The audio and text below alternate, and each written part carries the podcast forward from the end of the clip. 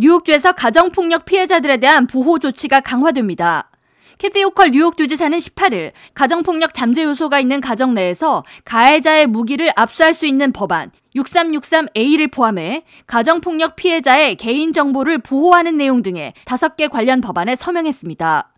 호칼 주지사는 팬데믹 이후 가정폭력 신고 건수가 급증한 데 대해 우려를 갖고 있다고 전하면서 뉴욕 주민들이 폭력에 노출된 자신과 부양 자녀 등을 보호하고 제2의 삶을 찾는데 더 많은 도움을 받을 수 있게 된 것을 기쁘게 생각한다고 밝혔습니다. There's still violence in homes, whether it's physical, emotional, it has not stopped. And that's why, as governor, I've made this one of my top priorities. The numbers of calls to our hotline, we saw it early on. I mean, something happened very quickly during this whole phenomenon known as the global pandemic. And to the core, that is deeply disturbing for any human being who puts their trust in someone else, who loves someone else, who gives of themselves, and have it returned with violence, but sometimes in a situation you can't escape.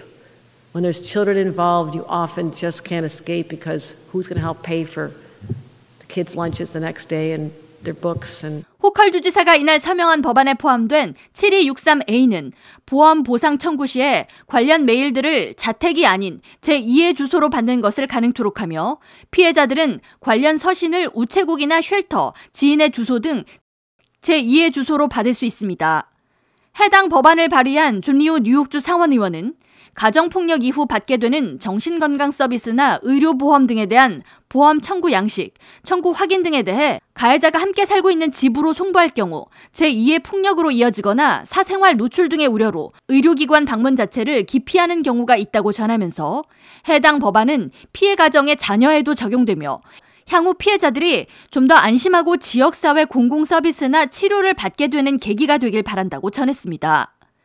이지혜 뉴욕 가정상담소장은 한인 커뮤니티를 포함한 이민자 가정에서 가정폭력 피해자들은 가해자에 대항하거나 피해 도움 요청이 더 어려운 것이 사실이라면서 뉴욕주의 피해자 개인정보 보호 조치로 인해 가정폭력으로 고통받고 있는 한인 가정이 보다 적극적으로 지역사회 도움을 요청하는 계기가 되길 바란다고 전했습니다.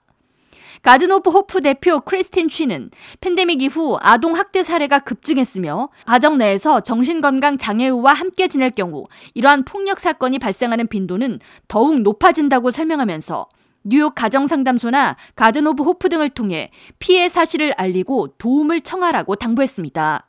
한편 뉴욕주는 이달을 가정폭력 인식의 달로 선포하고 가정폭력 피해자를 돕는 각종 지원책을 알리는 캠페인을 벌이고 있습니다. 뉴욕주 차량국에서는 가정폭력 근절 차량 번호판을 선택하는 것이 가능하며 뉴욕 주정부는 2022-2023 회계연도에 9천만 달러의 예산을 배정해서 가정폭력 및 성폭력 피해자를 지원한다는 계획입니다. K라디오 전영숙입니다.